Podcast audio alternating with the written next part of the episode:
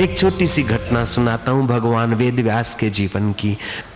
एक कीड़ा सड़क पार कर रहा था। वेद व्यास जी ने योग बल से उसे अपनी शक्ति देकर पूछा कि, अरे, तू जल्दबाजी क्यों कर रहा है? कीड़े ने कहा कि, बैलगाड़ी आने का आवाज़ सुन रहा हूँ। बैल के घुंघरू और उनके ऊपर जो मार पड़ रही है, वो मैं समझ रहा हूँ कि अभी बैलगाड़ी यहाँ से गुजरेगी, मैं कुचल जाऊँगा। वेद व्यास ने कहा कि तू कुचल जाएगा तो क्या संसार का परलय हो जाएगा क्या? मर जाएगा तो मर जाएगा, इसमें क्या है? बोले, महाराज, चाहे किसी शरीर में आदमी आता है ना, उसे उसमें मैं ये हूँ, ये आसक्ति हो ही जाती है ना।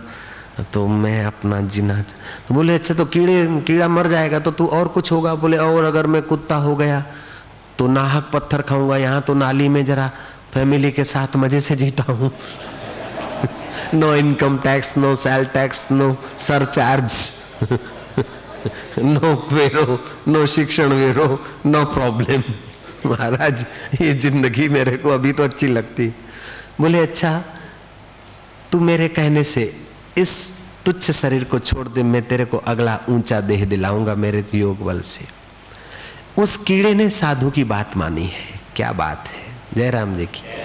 कीड़ा अगर साधु की बात मानकर परमात्मा को पा सकता है तो भोपालवासी साधु की बात मानकर अभी परमात्मा का आनंद ले ले तो क्या आश्चर्य है। जयराम जी की बोल दो यार। उस कीड़े ने वहाँ थाम लिया और बैलगाड़ी से कुचल गया। वेद व्यास के आशीर्वाद से वो खरगोश हुआ। मैंने अर्ज़ किया था, प्राइम मिनिस्टर खुश हो जाए तो पटावाला को कलेक्टर नहीं बना सकता है। ऐसे भगवान भी खुश हो जाए तो कीड़े को साक्षात्कार ही नहीं बना सकता है। हम भी खुश हो जाए तो अति छोटी व्यक्ति को ईश्वर का साक्षात्कार नहीं करा सकते हैं। जयराम जी की योग्यता अपनी चाहिए। इसीलिए बहु नाम जन्म नाम अंते। बहुत जन्मों के बाद ये योग्यता आदमी, कई जन्मों से पुण्य कमाई होती है, तभी ये योग्यता आती है जो हम सत्संग में जा पाते हैं। जयराम जी के कह दो, यारो, महाराज, कीड़ा खरगोश हुआ, वहाँ झपेटा गया, बाद में हिरण हुआ, और हिरण को शिकारी ने शब्द से वश किया, शिकारी का चिंतन करते करते हिरण मरा।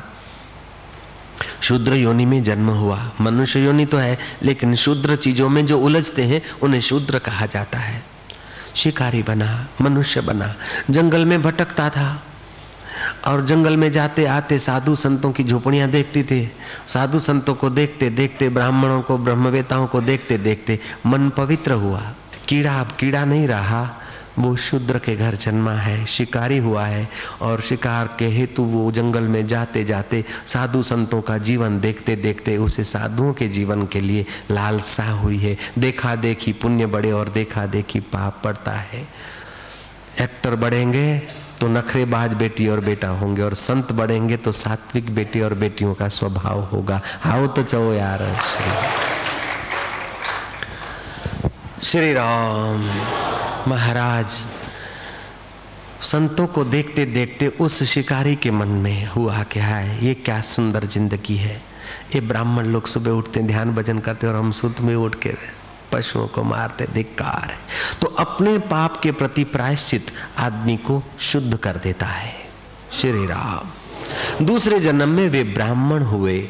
ब्राह्मण जब हुए तो भगवान वेद व्यास जी पाँच वर्ष की उम्र में उसके पास पहुँचे थे, क्योंकि संत का वचन जो है, संत बीज पलटे नहीं, चाहे जुग बीते अनंत, ऊंच नीच घर अवतरे तो भी रहे संत का संत।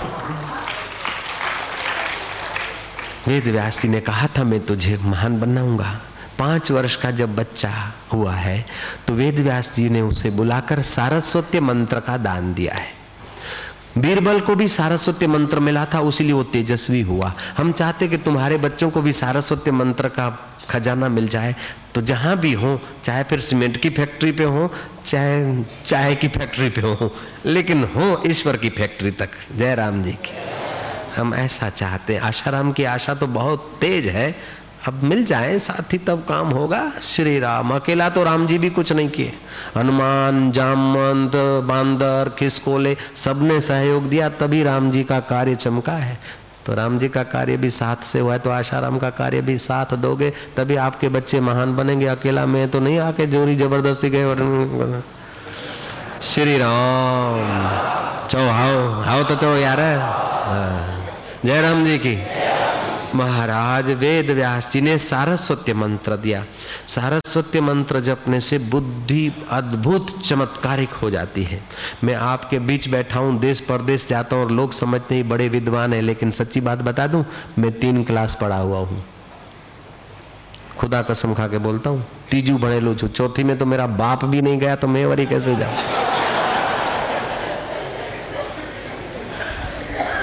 लेकिन मेरे आश्रम में पीएचडी करने वाले लड़के आए और मेरे को कहा कि हम उपनिषद, गीता और ब्रह्मसूत्र पर थीसिस लिखना चाहते हैं। मैं कहा, मैं स्कूली विद्या तो तीन किताब है, लेकिन गुरु की कृपा से मैं तुम्हें थीसिस पढ़ा सकता हूँ। और वो अभी पीएचडी हो रहे हैं, हमारे हमारे आश्रम के शिष्य। जयराम जी की बोल दो। और उनका जो बॉस आया, उसने कहा कि, स्वामी जी, सचमुच में तो पीएचडी यही लड़के होता है, यही लड़का होता है। बाकी के तो किताब में से उतारा करते हैं। ये सचमुच में विद्या पढ़ रहा है आपसे। स्कूली विद्या तीन है, लेकिन शिक्षा के साथ दीक्षा का रंग है। तो अभी तुम्हारे सामने बैठा हूँ कि नहीं? जयराम जी की। ऐसे ही तो ये किसका कोई मेरा बल है? नहीं, ये गुरु की कृपा का, परमात्मा के प्रसाद का महत्व है। जयराम जी की। जो योग्यताएँ होती है, वो ईश्वर दत्त होती है गुरु दत्त होती है, आदमी खाम खा में में करके फंस जाता है। मेरा मुझमें कुछ नहीं, जो कुछ है सो तोर। तेरा तुझको देता हूँ, क्या लागत है मोर? महाराज, वेदव्यास जी ने मंत्र दिया सारस्वत्य और बच्चे की बुद्धि चमत्कारिक हो गई। वेदव्यास ने कहा, देखा कि हाँ अब आईएएस की पोस्ट पर आया है। पटावाला में से लेकर आईएएस की पोस्ट तक, कलेक्टर की पोस्ट तक तो लाए। अब प्राइम मिनिस्टर का भी प्राइम मिनिस्टर बनाना था। बोले कार्तिक के क्षेत्र में नंदभद्र नाम का ब्राह्मण तपस्या कर रहा है। और वो तपस्या जिस हेतु कर रहा है, उसका हेतु तू ध्यान करके जान लेगा और फिर उसके शंका का तू समाधान करेगा तो ब्राह्मण बेचारा संतुष्ट होगा, तेरा कल्याण हो जाएगा। तो नंदभद्र के पास गए और बोला कि तुम तपस्या कर रहे हो और तपस्या उस लिए कर रहे हो कि जो आदमी सच्चे हैं, सीधे हैं, उनको तो खाने पीने का ठिकाना नहीं। और जो लुच्चे हैं, कावा दवा करते, उनको तो सात सात मंजिल की महले लगे हैं और सोने के बर्तनों में खाते हैं। तो पापी आदमी सुखी क्यों है? ये तुम्हारा तपस्या का एम है। तुम ये जानना चाहते हो, नंदभद्र ने कहा, बच्चा, तू इतना छोटा और बोले हाँ आप तपस्या किस लिए कर रहे बोले, तपस्या मैं इसीलिए कर रहा हूँ कि पापी आदमी सुखी क्यों है और धर्मात्मा आदमी दुखी क्यों है? तब उस बच्चे ने कहा, देखो, पापी आदमी सुखी है, ऐसी बात नहीं है। अगले जन्म में जो तामस दान है, वो तामस दान इस जन्म में आदमी को धनवान कर देता है। अथवा हमारे बाप दादों ने जो दान पुण्य किया है, उस हेतु बच्चा धनवान हो जाता है।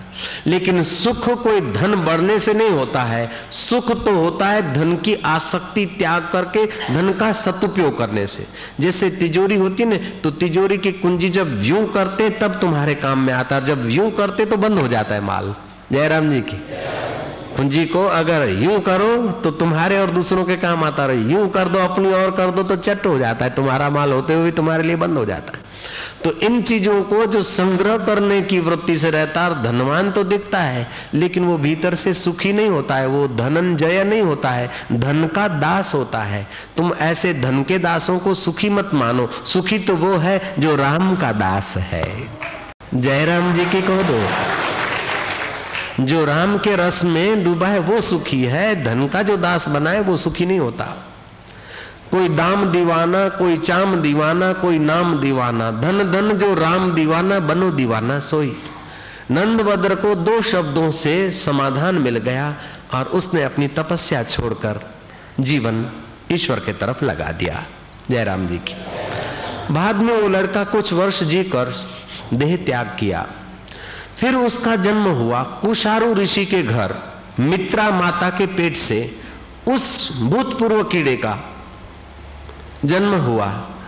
और महाराज मित्रा माता के उदर से कुशारु ऋषि के घर में उस बालक का जन्म हुआ, तब उसका नाम पड़ा मैत्रे और वेदव्यास जी के पिता पाराशर पाराशर के चरणों में बैठकर उसने होड़ा शास्त्र, ज्योतिष शास्त्र पढ़ा और दूसरे ग्रंथ पढ़े। वो भूतपूर्व जो कीड़ा बदलते बदलते मैत्रेय ऋषि हुआ है और उस मैत्रेय ऋषि की कई कृतियाँ हैं जिसको पढ़कर धार्मिक जगत के लोग शांति और आनंद का रास्ता ढूंढ लेते हैं। अब एक कीड़ा सत्संग मिलने से, संत मिलने से मैत्रे ऋषि हो सकता है। तो एक भोपाल निवासी आशाराम का सत्संग सुनकर प्रभु निवासी हो जाए, इसमें क्या संदेह है, बताओ तो सही।